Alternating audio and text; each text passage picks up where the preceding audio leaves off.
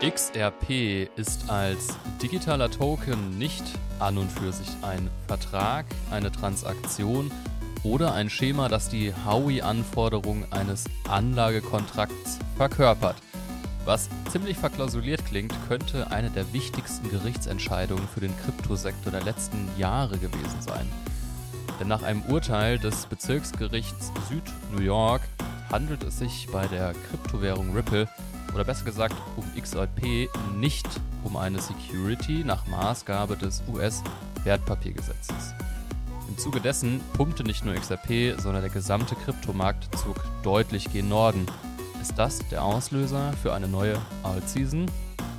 Und damit hallo und herzlich willkommen zu BTC Echo Invest, eurem Podcast rund um das Investieren in Bitcoin, Blockchain und Co. Heute ist Montag, der 17. Juli 2023. Mein Name ist David Scheider und ich vertrete diese und nächste Woche Invest-Moderator Peter Büscher, der im wohlverdienten Sommerurlaub weilt. Grüße gehen raus. Mir zugeschaltet ist aber wie immer unser Marktexperte und Daytrader Stefan Lübeck. Auch schon 30 Grad in Charlottenburg, Stefan? ja, so weit weg bist du ja von mir nicht. In der Tat, warm ist nun muss es nur noch eigentlich heiß am Kryptomarkt werden, dann sind wir ja auch alle zufrieden. Und genau das gucken wir uns nämlich auch an diese Woche. Und damit zum Marktupdate. Letzte Woche überraschten positive Inflationsdaten die Märkte. Lass mich raten, Stefan. Nur noch 3% Inflation schmecken den Märkten recht gut, oder? Hm, ja, so sieht es eigentlich aus. Also fallende US-Verbraucher und sowie auch insbesondere Erzeugerpreise, die wirklich nochmal, also auch stark zurückgegangen waren, sorgten in der abgelaufenen Woche für deutlich steigende Kurse an den US-Aktienmärkten und davon beflügelt stiegen die weltweiten, ja eigentlich die Aktienindizes weltweit so stark, muss man sagen, wie seit März nicht mehr.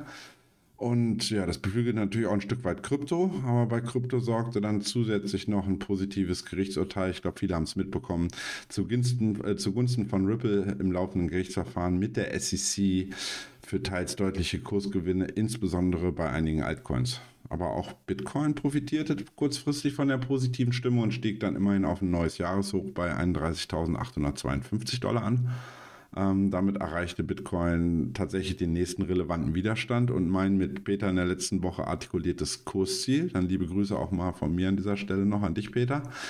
Und dann am Freitag, also einen Tag nach dem bemerkenswerten Kurs zu setzen, setzen dann tatsächlich trotz guter Daten der Uni Michigan zur Inflationserwartung in den USA und der Verbraucherstimmung insgesamt ähm, vermehrte Gewinnmitnahmen ein. Also am klassischen Markt kam es da zu Gewinnmitnahmen, die drehten in einem sogenannten Intraday Reversal dann ein bisschen gen Süden ab. Muss man mal gucken, ob das jetzt erstmal so das Hoch beim Nasdaq und Co. war. Ähm, jedenfalls in der Folge rutschte dann auch Bitcoin innerhalb tatsächlich von ja, rund drei Handelsstunden um gut vier Prozent wieder gen Süden und fand dann erst bei der ja, magischen psychologischen 30.000 und gleichsam der Unterkante von der Seitwärtsrange wieder halt. Ein Teilgrund dürfte hier äh, die technische Gegenreaktion des zuletzt deutlich schwächenden US-Dollar-Index gewesen sein, denn der hatte nämlich in der Vorwoche ebenfalls nach knapp ja, 4%, 4, 5% Kursverfall in den Vortagen sich stabilisiert an einem wichtigen Support und macht hat da dann im Endeffekt erstmal eine Gegenbewegung eingeleitet. Und ähm, ja, wenn der US-Dollar einmal etwas an Stärke gewinnt, wissen wir, hatten wir hier schon häufig besprochen, ist das immer eher ein bisschen Gegenwind für alles, was in US-Dollar gehandelt wird Somit vorerst muss man dann eigentlich sagen, ist die Krypto-Leitwährung unverändert in der Seitwärtsrange der letzten Wochen. Ich glaube, seit 23. Juni circa in dieser Range zwischen 30.000 und 31.500 gefangen. Ja, vielen Dank für das kurze Marktupdate. Über Ripple sprechen wir in unserem Hauptthema noch ausführlicher. Das Gerichtsurteil lässt sich ja durchaus als historisch bezeichnen. Lass uns aber zunächst noch einen Schritt zurückgehen und auf die Top-Performer der letzten sieben Tage blicken. Ja, also neben Ripple besprechen wir gleich noch genauer, die rund auf sieben Tage Sicht 60% Kursplus verzeichneten. Zwischenzeitlich waren es sogar mal fast 100%, also der stieg an den relevanten Widerstand bei knapp 94 Cent an, bevor dann ähm, Gewinnmitnahmen einsetzten. Hat sich vor allen Dingen das DeFi, also DeFi Aggregator Protokoll, so nennt man das One-Inch mit 95% äh, Kursaufschlag ähm, hervorgetan. Und ebenfalls stark zeigten sich äh, das DeFi-Protokoll Synthetics Network, SNX, welches nach einer Ankündigung, das war für mich sehr positiv zu bewerten, eine eigene dezentrale Exchange zu planen, ähm, um den zentralen Exchanges dann Konkurrenz machen zu können, mit 33% äh, Kurs plus hervortat, sowie noch die Layer One Coins Solana und Casper mit jeweils 32% Wertzuwachs zeigten sich dann ebenfalls von ihrer bullischen Seite. Und eigentlich ja, abgerundet wird die Liste der Top-Performer äh, vom Oh Wunder, ist auch nicht wirklich verwunderlich, äh, vom Krypto-Urgestein und tatsächlich Ripple-Konkurrenten. Man wertet die beiden immer so ein bisschen zusammen. Äh, namens Stella, Lumen, die Leute, die schon länger am Markt sind, kennen den Coin tatsächlich, gibt es ja auch seit 2017. Und der hat sich so ein bisschen im Fahrwasser von Ripple dann ebenfalls um 31 Prozent gen Norden bewegt. Und ähm, ja, schauen wir mal kurz auf die, die, sozusagen die Unterseite. Da waren tatsächlich nur relativ wenig Underperformer, also relativ wenig Coins, die einen Kurs Minus in den letzten sieben Tagen aufwiesen. Und das waren mehr oder weniger eigentlich die Outperformer der Vorwochen. Das war zum einen eCash, Bitcoin SV, braucht man nicht, wissen wir alle, und Bitcoin Cash. Ähm, da nahmen dann die Anleger nämlich tatsächlich vermehrt Gewinne mit, weil die waren ja, hatten sich in den Vorwochen, letzten drei, vier Wochen teilweise vervielfacht. Und da gab es dann, ich sag mal, moderate Kursrückgänge zwischen 5 und 9 Prozent. Also alles noch verhältnismäßig überschaubar.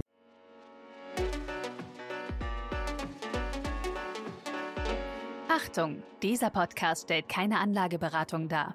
Alle Aussagen dienen lediglich der Information und spiegeln die persönlichen Meinungen unserer Redakteurinnen und Redakteure wider. Ja, damit sind wir auch schon durch mit dem Marktupdate und wollen gleich ins Hauptthema springen. Es geht um Ripple. Bei Brad Garlinghouse, dem CEO von Ripple, ist seinen Interviews nachzuurteilen gerade Partystimmung. Auf Twitter schreibt Garlinghouse zum Beispiel, Zitat, wir sagten im Dezember 2020, dass wir uns auf der richtigen Seite des Gesetzes standen und auf der richtigen Seite der Geschichte stehen werden. Wir sind allen dankbar, die uns geholfen haben, die heutige Entscheidung zu erreichen, eine, die für alle Krypto-Innovationen in den USA ist. Es ist Zeit, eine ordentliche Party zu planen. Ja, Stefan, lass uns den Fall doch einmal im Detail auseinandernehmen. Wieso hat die SEC Ripple ursprünglich überhaupt angeklagt? Die SEC behauptete damals, dass CEO Brad Garlinghouse und der Mitbegründer Chris Larson unregistrierte Wertpapierangebote äh, Gebote in Form von XRP durchgeführt hätten. Die SEC hat damals dann argumentiert, dass XRP als Security eingestuft werden sollte und dass Ripple Inc. durch den Verkauf, also die Ripple Incorporation, durch den Verkauf von XRP-Coins gegen geltende US-Bundeswertpapiergesetze verstoßen habe, indem es nämlich die erforderlichen Registrierungsvorschriften für den Verkauf nicht eingehalten habe.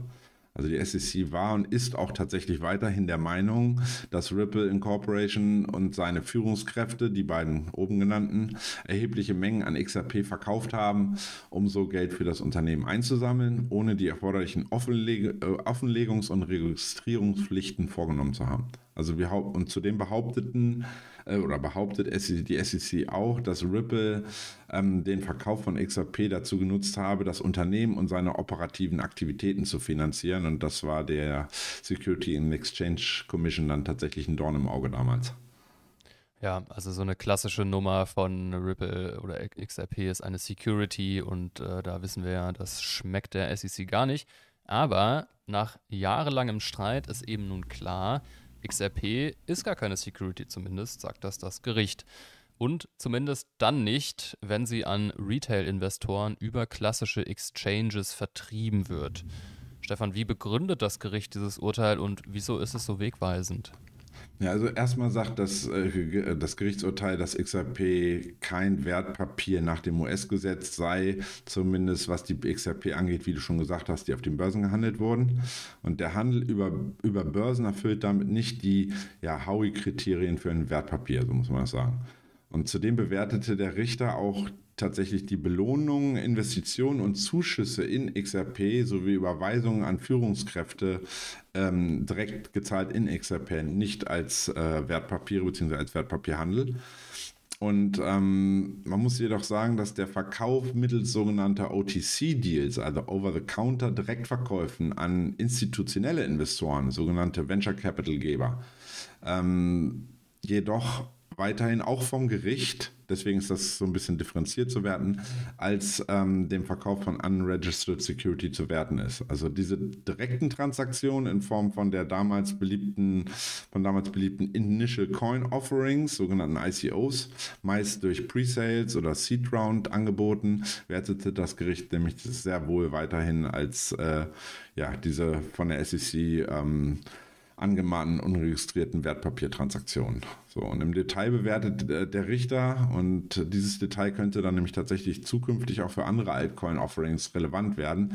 Sämtliche ICOs, also Initial Coin Offerings, IEOs, Initial Exchange Offerings und IDOs, Initial DEX, also Decentral Exchange Offerings, als Verkäufe von unregistrierten Wertpapieren. Insofern ist es kein wirklich einheitliches äh, Urteil, sondern es ist dann schon da der ein bisschen im Detail muss man da gucken. Ja, das ist gut, dass du das sagst, denn wenn man so auf Twitter schaut, dann ist es ja eine große Partystimmung, aber so Urteile sind ja immer ein bisschen ambivalent, wie du es gerade richtig gesagt hast. Also es kommt da drauf an, an wen Ripple die Coins verkauft. Wenn die einfach nur in der Exchange gehandelt werden, dann ist das in Ordnung. Wenn da größere institutionelle Investoren dahinter sind, dann ist es eben nicht mehr in Ordnung. Interessant ist aber, dass zum Beispiel Coinbase schon getwittert hat, sofort nach dem Urteil, dass sie eben XRP wieder in den Handel nehmen, was ja auch äh, nach Maßgabe des Urteils vollkommen in Ordnung ist. Lass uns aber einmal über den Token XRP sprechen. Da scheiden sich ja so ein bisschen die Geister.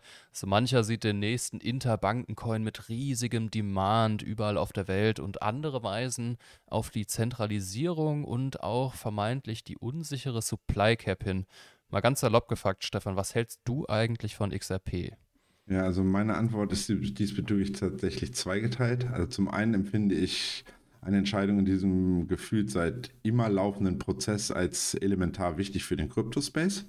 Und gerade wenn die Entscheidung als Grundsatzentscheidzug für zukünftige Verfahren möglicherweise genutzt werden dürf, dürfte oder könnte. So, es könnte dann anderen Kryptoprojekten Rechtssicherheit bieten und damit eine notwendige regulatorische Basis irgendwie gebaut sein. Ähm, dem XRP-Coin selbst, und da muss man ja ganz klar zwischen dem Unternehmen Ripple und dem Coin selbst differenziert werden, stehe ich eher kritisch gegenüber. Also das Ripple-Netzwerk ist technologisch durchaus interessant und wird mittlerweile ja weltweit, wie du auch schon meintest, für Interbankentransaktionen genutzt.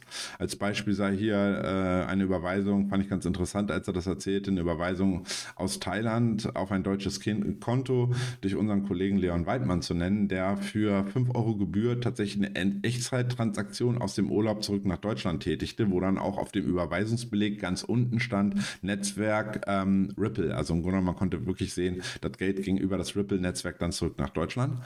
Ähm, der XRP-Coin ist hierfür jedoch quasi halt nicht nötig.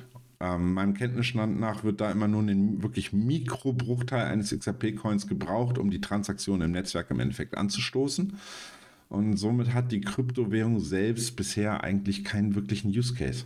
Zwar hat Garlinghaus immer wieder über mögliche Ideen für die Nutzbarkeit von XRP in der Zukunft philosophiert. Er sprach da mal von NFTs und die wollten dann irgendwie auch jede Sache, die so aufkam, wollten, meinten sie, könnten sie dann irgendwie auch über XRP realisieren.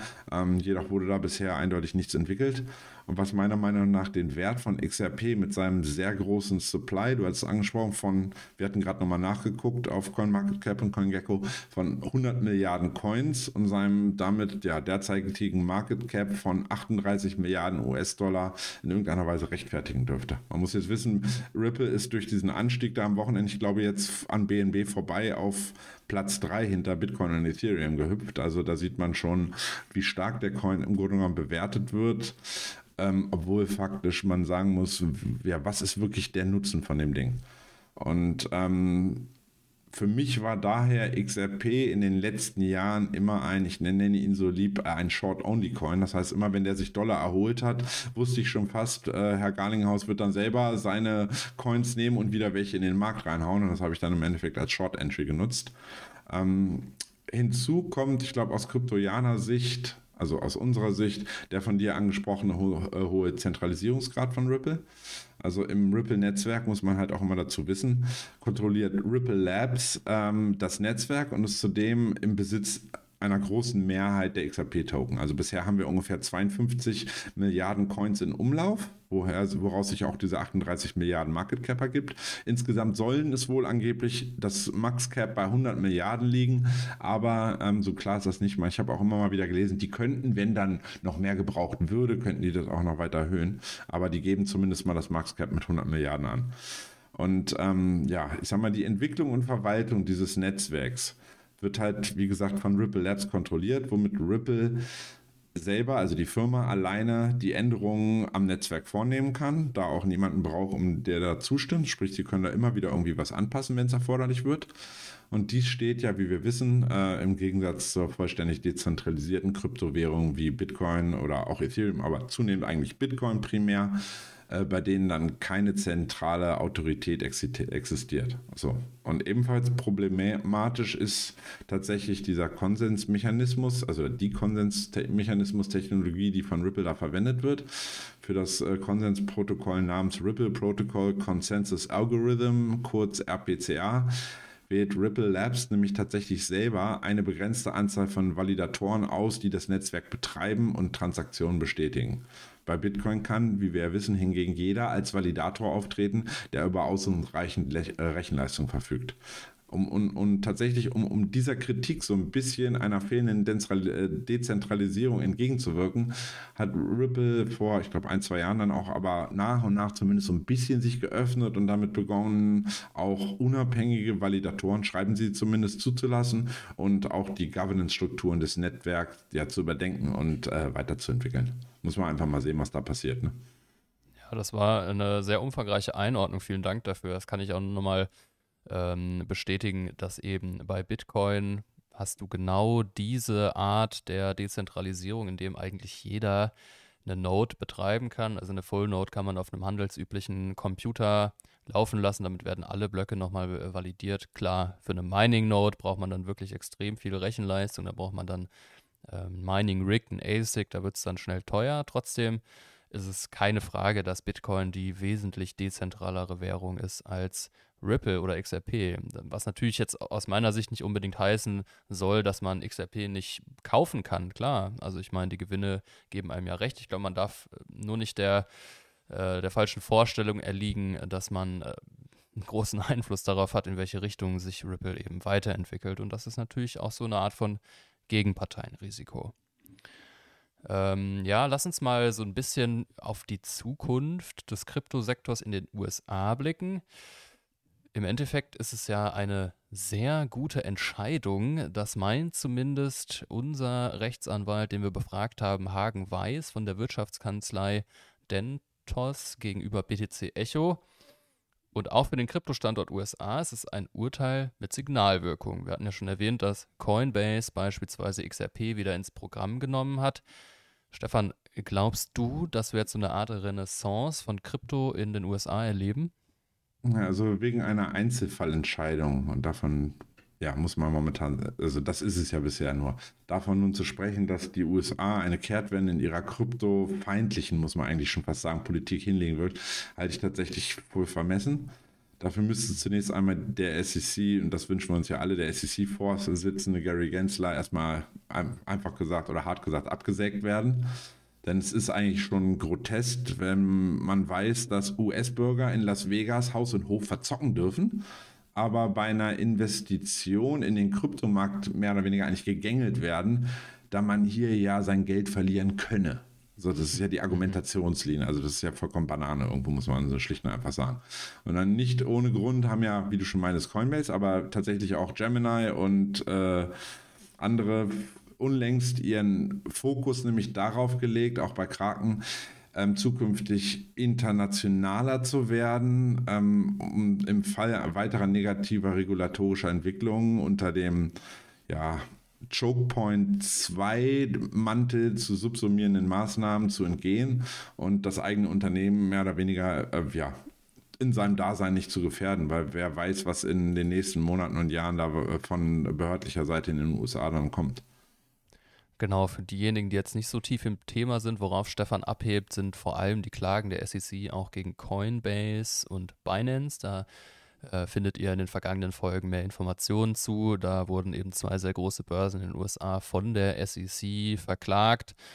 Gut, bei Binance kann man sagen, vielleicht zu Recht. Bei Coinbase hm, ist eigentlich eine seriöse Börse, aber das nur am Rande. Zurück zum Gerichtsstreit. Das Urteil, was gefällt wurde, ist ja nur ein Urteil von einem Bezirksgericht. Und da wurde jetzt die Frage diskutiert, ob man Sorge haben muss, dass ein höheres Gericht, also zum Beispiel ein Bundesgericht, das Urteil rückgängig macht. Hast du davor Sorge, Stefan? Ja, also genau hier liegt tatsächlich der Hase im Pfeffer, ich wollte es immer schon mal sagen, begraben. Sehr gut. Die SEC hat schon angedeutet, tatsächlich das Urteil anfechten zu wollen. Wichtig ist zu wissen, dass dieses Urteil, was wir jetzt momentan haben, weder bindend für andere höhere Gerichte ist, noch, äh, dass diese Gerichte dieser Ansicht ähm, häufig in der Vergangenheit, wenn man so andere Entscheider in den USA anguckt, ähm, entsprochen haben. Also gerade bei Urteilen zu Finanzthematiken wurde in der Vergangenheit nicht selten im gleichen Verfahren durch dann höhere Instanzen in Form eines Bundesgerichts zum Beispiel dann genau andersrum entschieden. Somit ist die Entscheidung maximal ein erster Punkt oder Etappensieg für Ripple. Und ähm, ja, nichtsdestotrotz haben, wie hast du gerade schon angesprochen, Coinbase unter anderem, aber auch Kraken, Gemini und sogar Crypto.com dieses Urteil dann direkt äh, umgesetzt für sich und wenige Stunden nach der Entscheidung XRP in den USA wieder als Trading Paar auf den Börsen gelistet. Da muss man einfach sagen, mal schauen, wie im Endeffekt, wie schnell höhere Gerichte da hoffentlich irgendwann mal eine finale Entscheidung äh, treffen ähm, damit wir da irgendwo auch mal ja eine Rechtssicherheit haben und diese never-ending Story um Ripple dann mal irgendwann mal zu Ende ist. Ne? Ja, und wie man die SEC kennt, werden sie sich mit dem Urteil auch nicht zufriedenstellen. Also da wird es wahrscheinlich noch ein, zwei weitere Runden geben, aber wie du richtig sagst, es ist zumindest aktuell ein Teilsieg. Das nur am Rande. Auf Twitter kursieren aktuell Tweets von angeblichen XRP-Airdrops. Dabei handelt es sich ausnahmslos um Fakes. Das hat das Unternehmen Ripple Labs auch äh, gerade nochmal bestätigt auf Twitter. Also bitte, wenn ihr so Airdrops seht, nicht teilnehmen. Das ist alles Scam und Fake. Ja, wir hatten es am Anfang angekündigt. Der Titel sagt es ja auch. Wir wollen so ein bisschen darüber sprechen, ob jetzt vielleicht eine Altcoin-Season ansteht. Also einer, ähm, ja, einer Season sozusagen, einer, einer Marktsaison, wo die Altcoins Bitcoin outperformen.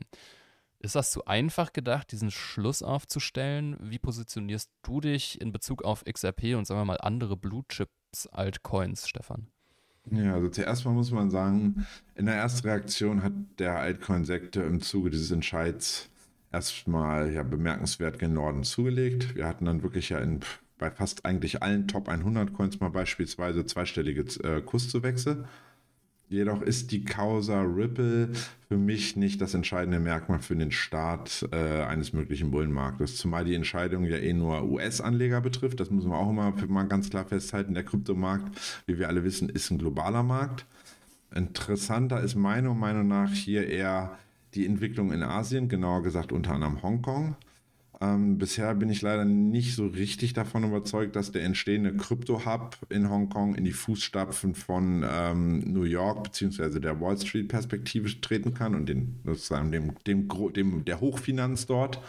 Und ähm, dennoch, und damit jetzt nun nicht wieder alle vielleicht enttäuscht sind, äh, sehe ich sehr wohl gute Chancen für einen Bullenmarkt.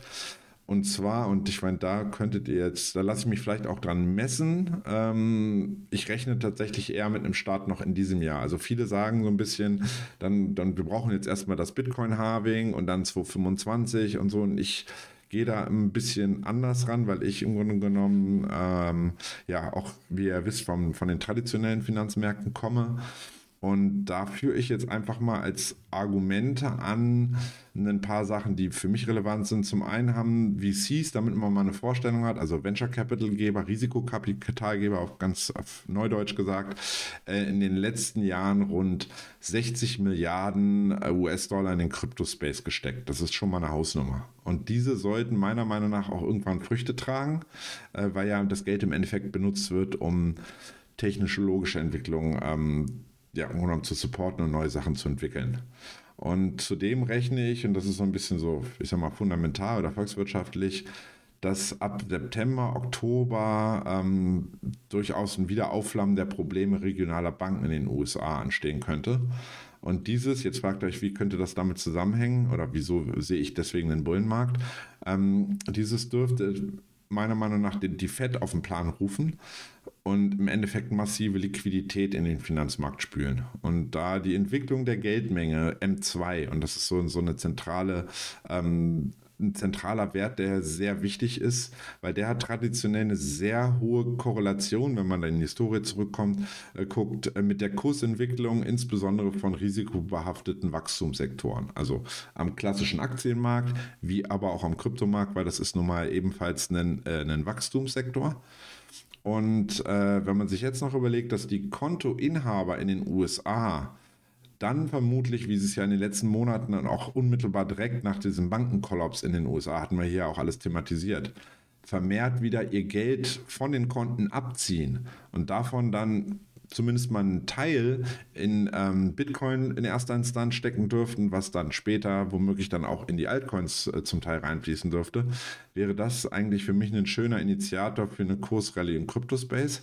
Aber das ist wie gesagt nur meine persönliche Meinung und äh, bitte nicht als Financial Advice zu werten, nochmal an dieser Stelle genau gesagt. Darf ich da einmal kurz einhaken, Stefan? Du, also du knüpfst dein Argument an eine höhere Geldmenge M2 und sagst, dass die Banken wieder Probleme bekommen. Wieso denkst du, dass es wieder ein Aufflammen der Probleme der USA-Banken geben wird? Ähm, weil das aktuell nur verschoben ist. Also es ist so, dass moment in den letzten Wochen hat die, äh, die Fed tatsächlich wieder vermehrt Quantitative Tightening gemacht. Also sie hatten im, im Grunde genommen direkt unmittelbar nach dem Kollaps von der Silicon Valley Bank insbesondere, das war ja so die, die größte Bank, die da äh, vermeintlich durch den Behörden gerettet werden mussten, wurde erstmal wieder Liquidität in den Markt gegeben, damit vor allem die Banken sich untereinander Geld leihen. Also es geht ja quasi so, Banken, gerade das Intrabankensystem in den USA, ist eigentlich so, dass ja, ist eigentlich auch die Basis ist dort auch Vertrauen. Und irgendwann haben sie gesehen, hat die Fed gesehen, Mist, die Banken leihen sich jetzt untereinander schon kein Geld mehr. Das war übrigens damals auch in der, in der großen Finanzkrise 2008, 2009 genau das gleiche Problem. Und ähm, im Hintergrund dessen steckt eigentlich dieser, ja, die Probleme, ähm, also wir haben zwei, zwei latent vorhandene Probleme. Zum einen sind die Leitzinsen, also die Leitzinsen wurden hochgezogen und die Verzinsung auf US-Staatsanleihen. Also momentan will niemand Staatsanleihen kaufen. Das heißt, die bieten eine enorm hohe Verzinsung. Ähm, der Wert der Staatsanleihen oder die Werte der Staatsanleihen sind aber enorm gefallen, auch gerade insbesondere der US-Staatsanleihen. Und genau diese wiederum haben halt die Banken, auch teils äh, wirklich auch mittelständische Banken, massiv in ihren Büchern. So, das heißt, ähm, die können sie nicht verkaufen, weil sie sonst wirklich äh, dort starke Verluste machen würden. Und wenn man jetzt noch weiß, dass äh, der, und jetzt wird es ein bisschen, was heißt komplizierter, aber dass ähm, der der, der, der Markt, also der Immobiliensektor in den USA, der wirklich ähm, elementar wichtig ist für die US-Wirtschaft und insbesondere der Immobilienbereich der ja, Büroflächen, nenne ich sie mal einfach, also im Grunde genommen alle industriell genutzten Immobilien. Dass dort ähm, jetzt in den nächsten, im Grunde genommen jetzt in dieser zweiten Jahreshälfte und dann auch in Anfang 2024 enorm viele Kredite gerollt werden müssen. Im Grunde genommen, also das heißt, bestehende Kredite sind ja mehrheitlich diese ganzen Bauten auf Kredit finanziert. Dann müssen die ähm, neu nachfinanziert werden. Das heißt, alte Kredite laufen aus und die müssen neue Kredite aufnehmen. Die alten Kredite, die sie aber mehrheitlich haben, sind ja damals noch zu dieser besagten Nullzinspolitik passiert. Das heißt, die konnten sich enorm billig Geld leihen für diese Kredite äh, oder beziehungsweise sehr günstig an diese Kredite kommen. Und das ist jetzt halt nicht mehr der Fall, weil der, der, der Zins im Grunde genommen für neue Kredite ist jetzt enorm hoch. Und da haben wir ein extrem hohes Ausfallrisiko. Und wer ist es wiederum, der enorm viele von derartigen Krediten vergeben hat, ähm, sind die mittelständischen Banken. Und geht es da im Grunde genommen los, dass Kreditnehmer ihre ähm, Kredite nicht mehr tilgen können, weil wiederum ein hoher Leerstand bei den ähm, Büroimmobilien besteht ähm, und die wiederum dann als, äh, ja, als Besitzer in Spee dieser Immobilien keine Einnahmen mehr haben und aber diese Kredite ja immer abbezahlt werden durch im Grunde genommen die laufenden Einnahmen, also durch den Cashflow, den sie haben, ähm, durch ihre Mieter und jetzt nach und nach immer mehr Leerstände in, bei den Büroimmobilien bestehen, dann droht dieses, dieser Zyklus im Grunde genommen, dieses Kartenhaus dann da bedrohlich zu wackeln. Noch haben sie das ein bisschen verschoben, aber spätestens, wenn wirklich diese Kredite dann langsam fällig werden, dann dürfte das eng werden für die Banken, wenn die nämlich dann, wie gesagt, ihre, äh, die, die ausgegebenen Kredite nicht mehr bedient bekommen. Und dann ja, könnten die Banken dann einen Liquiditätsengpass einen erneuten erleiden. Und ähm, bevor die im Endeffekt dann wieder serienweise umfallen, dürfte die Fed und auch andere Behörden, also wie das Treasury Department und so ein, zwei andere US-Behörden, da dann tätig werden müssen, um diese ganze, um dieses Lauffeuer einzudämmen. Und da rechne ich damit, dass die Fed tatsächlich ähm, dann massiv äh, Liquidität in den Markt pumpen wird. Und immer wenn die, M, die M2-Geldmenge oder immer wenn die Liquidität deutlich durch die Notenbank erholt wurde, da gibt es wirklich einen Chart, die, das läuft eins zu eins, kann man eigentlich sagen, dass in dem Moment, wo massiv Liquidität reinkommt, steigen ähm, Aktienkurse tendenziell, insbesondere äh, Technologiebereiche und Wachstumssektoren profitieren davon immer am meisten. Und ähm, das rechne ich, äh, oder da denke ich einfach mal, kommt zumindest partiell was auch dann optimalerweise im Kryptospace an. Ja, super interessant. Das hatte ich auf jeden Fall nicht dem, auf dem Schirm. Äh, vielen Dank für den kurzen Ausflug in die Makroökonomie, Stefan. Ja, jetzt haben wir viel über Ripple gesprochen. Lass uns nochmal einen Blick auf die laufende Woche und alle relevanten Chartmarken im traditionellen Markt werfen, wie wir es hier immer machen. Vorher noch der Hinweis, dass man unser Format auf allen gängigen Plattformen wie Spotify oder Apple Podcast abonnieren kann. So verpasst ihr keine Folgen mehr. Macht das doch mal. Jetzt aber der Ausblick auf die kommende Woche und die wichtigsten Termine. Was steht in den nächsten Tagen an? Ja, äh, neben neuen Daten zum Einzelhandelsumsetzen in den USA am morgigen Dienstag erwarten uns am Mittwoch frische Inflationsdaten tatsächlich mal wieder aus der Eurozone. Wir sind immer so eine Woche nach den USA dran. Hier wird ebenfalls wie schon äh, in der Vorwoche in den USA ähm, mit einem Rückgang gerechnet. Ähm, des Weiteren gibt es äh, frische Zahlen. Wir hatten es gerade im Immobilienmarkt. Am Mittwoch stehen Baubeginne, also Anzahl neuer Baubeginne in den USA im Fokus und tags drauf am Donnerstag dann die Verkaufszahlen von Bestandsimmobilien im Monat Juni.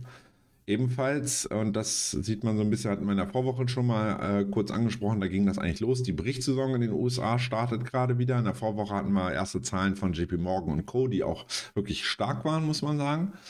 Und ähm, ja, in dieser Woche geht es dann auch langsam mit den Technologiefirmen los.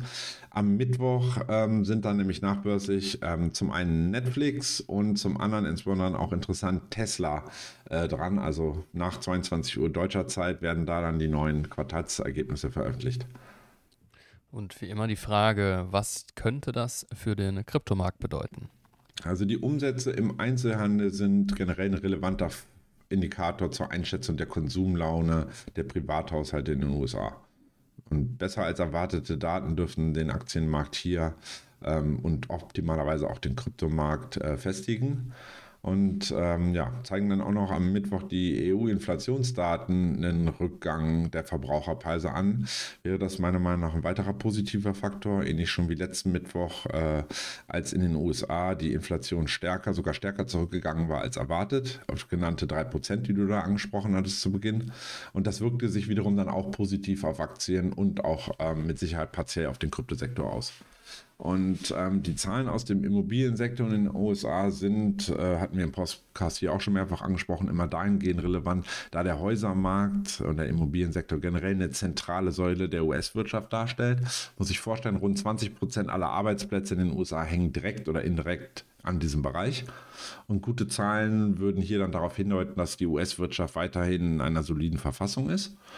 Ähm, also das quasi von den reinen Wirtschaftsdaten. Und mit Blick auf die Quartalszahlen schaue ich insbesondere tatsächlich auf Tesla. Also Tesla besitzt zum einen, wie wir ja wissen, selbst noch Bitcoins. Da sehen wir dann auch wieder in dem in den Ergebnissen genau, ob sie womöglich Bitcoins verkauft haben, eventuell sogar vielleicht ein paar dazugekauft haben oder zumindest ihre Mengen gehalten haben. Und ähm, ja, und zum anderen sind halt dann Tesla, aber auch tatsächlich Netflix, beides Unternehmen, die Marktführer in ihren Sektoren darstellen und daher immer einen guten Einblick über das Konsumniveau und die Spendierfreudigkeit von Endkonsumenten ähm, weltweit geben und die, ja, die Resilienz oder die, die, die wie im Grunde wie, wie stark diese Bereiche ähm, aktuell ja, eigentlich stehen oder wie, wie solide das Geschäftsmodell momentan funktioniert. Und insofern könnten sich dann starke, also gute Quartalsberichte beider Unternehmen ebenfalls positiv auf die Märkte auswirken, meiner Meinung nach. Also All Eyes on Tesla. Gib uns doch einmal bitte kurz die konkreten Kursziele für Bitcoin. Also der Bitcoin-Kurs ist trotz eines neuen Jahreshochs, äh, diese 31.800 und ein paar zerquetschte, unverändert in der Range der vor Wochen gefangen, ganz klar. Und solange sich Bitcoin weiterhin zwischen diesen, ja, Pi mal Daumen 29.850 auf der Unterseite und 31.500 grob auf der Oberseite bewegt, gilt es, hatte ich in der Vorwoche auch gesagt, entweder proaktiv die Range zu traden oder einen nachhaltigen Ausbruch abzuwarten, auf Deutsch gesagt, auf den Fingern zu sitzen und einfach vielleicht das gute Wetter, das gute Wetter draußen stattdessen dann zu genießen. Und ähm, es scheint zumindest mal so, dass dieser Hype um die Spot-ETFs vorerst erstmal verpufft ist. Ähm, das zeigt sich auch tatsächlich im deutlichen Rückgang ähm, des Handelsvolumens am Spotmarkt. Also da gibt es jetzt gerade nicht so viele Menschen, die einfach ja, nach und oder konstant äh, Bitcoin, also physische Bitcoin tatsächlich kaufen. Ähm, und zwar haben wir das erste wichtige Kurs, muss man sagen, auf der Oberseite bei 31.755 abgearbeitet. Für den nachhaltigen Ausbruch fehlten dann aber tatsächlich Anschlusskäufe. Also aktuell müssen die Bullen dann momentan, wie man auch sieht, wir hatten eben gerade vorhin wieder einen kleinen Rückfall von ein paar Minuten auf genau auf die 30.000. Das heißt, die Bullen müssen jetzt erstmal zur Stelle sein, um die 30.000, also die Unterkante dieser Range äh, zu verteidigen. Denn nicht selten, das ist so ein bisschen charttechnisch wieder, bedingt führen ähm, Fehlausbrüche auf einer Seite einer Range im Anschluss nämlich zu einem Ausbruch, also einem Durchbruch auf der Gegenseite. Und wir haben jetzt oben wieder einen Fehlausbruch gehabt. Ich will es nicht hoffen, ich will es nicht irgendwie jetzt äh, herbeischreien. Könnte schlimmstenfalls einen Ausbruch auf der Gegenseite, also auf der Unterseite bedeuten. Und man muss tatsächlich sagen, erst wenn Bitcoin per Tagesschluss diese genannte Range der letzten Zeit nach oben auflösen kann und dann dynamisch über diese 31.755 springt, ähm, drückt der wirklich, also das Bollwerk, hatte ich mit Peter, so hatten wir das, glaube ich, die letzten Wochen genannt, bei 32.400, 500 rund ähm, in den Blick. Und da ist dann wirklich die Vorentscheidung zu sehen.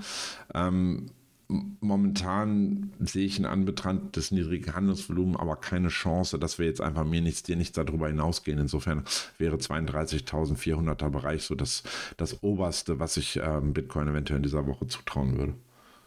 Okay, da habe ich dich auf jeden Fall schon bullischer erlebt. Dann erklär uns doch mal über die Chartmarken auf der Unterseite auf. Ja, also und wie gesagt, Tagesschlusskurs unter 29.850 wäre weiterhin oder wäre ein Zeichen der Schwäche und dürfte dann wohl eine Folgekonsolidierung bis äh, 29.500 bedeuten. Und hier ist definitiv spätestens kurzfristig eine Vorentscheidung zu erwarten, denn wenn diese Marke bricht und damit das letzte Verlaufstief gleichsam unterschritten wird, weitet sich die Korrektur ähm, ziemlich schnell meiner Meinung nach in Richtung 28.500 aus. Das ist die nächste relevante Marke, die dann in den Blick kommt.